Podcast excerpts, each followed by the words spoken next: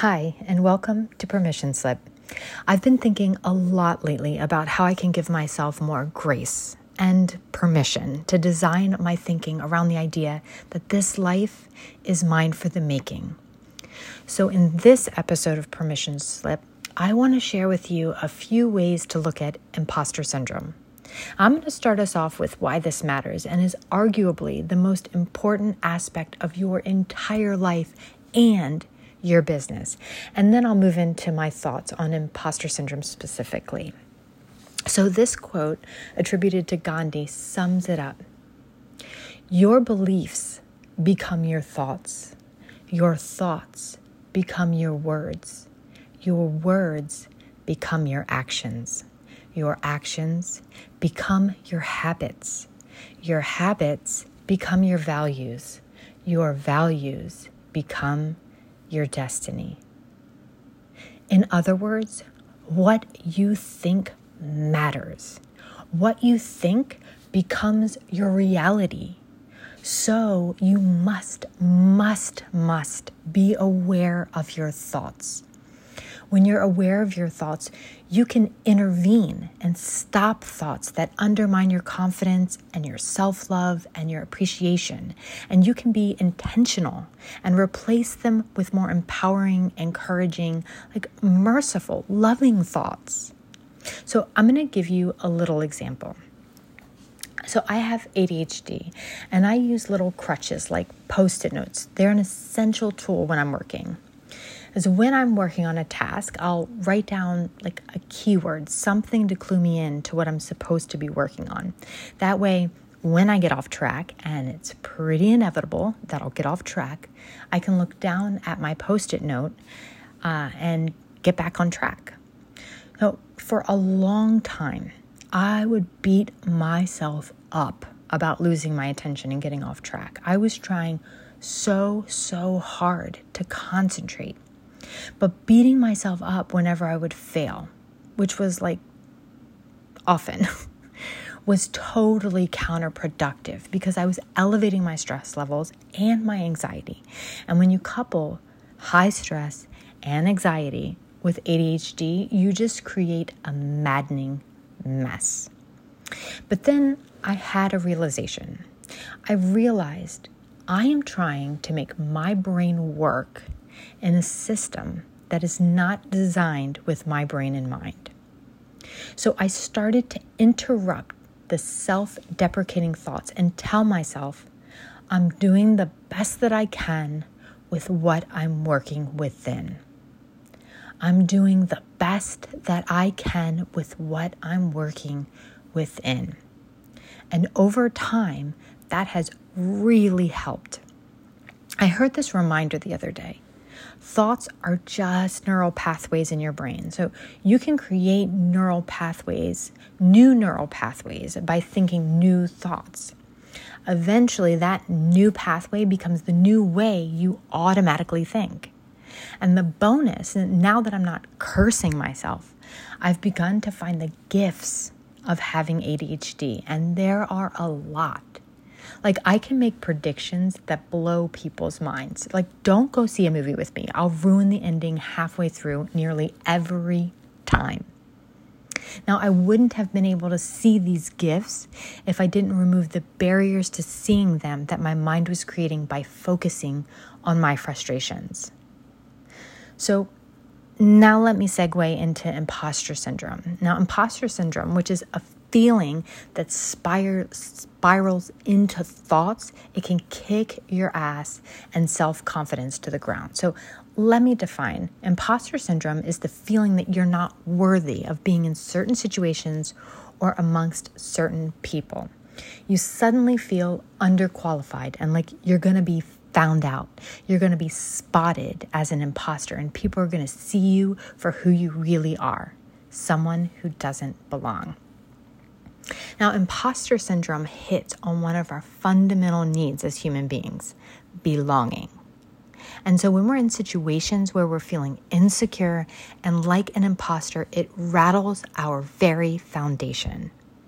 Now, I challenge you to do two things whenever you're feeling like an imposter.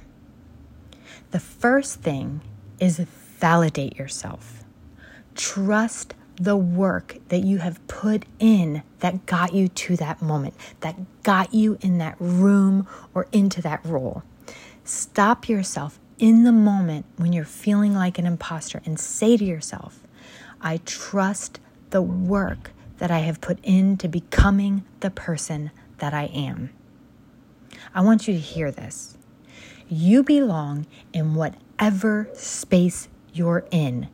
You belong wherever you are.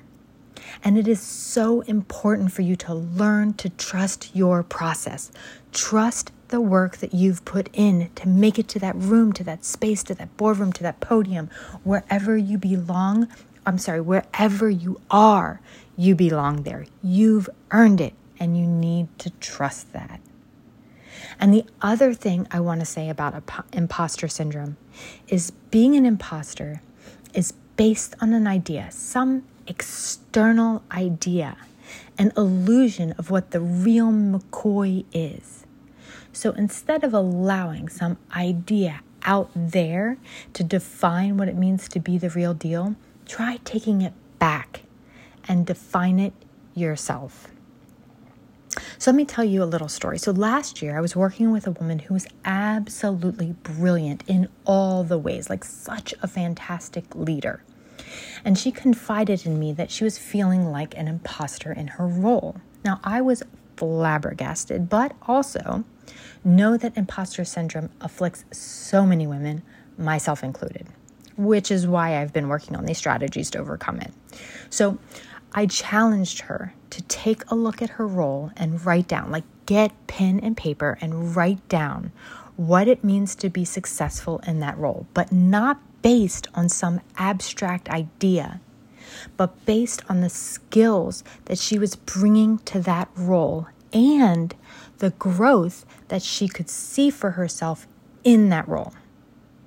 And then I told her to write down all of her qualifications, all the experience she had, the blood, sweat, and tears that came with her earning that role. She earned that position. And I challenged her to make the argument why she deserved to be there. So that's your assignment too. There is a path that you can look back at and see all the steps, all the work you put into the journey of getting you to the level you're at now. In life, you level up because you've done the work to get there.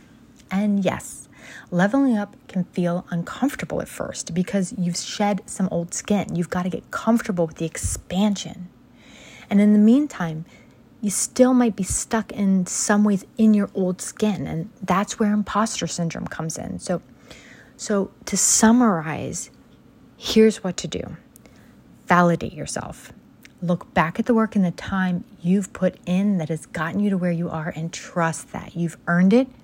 Validate that. The second thing, define the role that has you feeling like an imposter based on your definition, highlighting the brilliance you bring to the role instead of comparing yourself to some abstract illusion that has you feeling like a fake. Now get out pen and paper and do the work. Write down your journey and write down why you are the best person for the job. Make the argument. Imposter syndrome can really undermine and sabotage your work.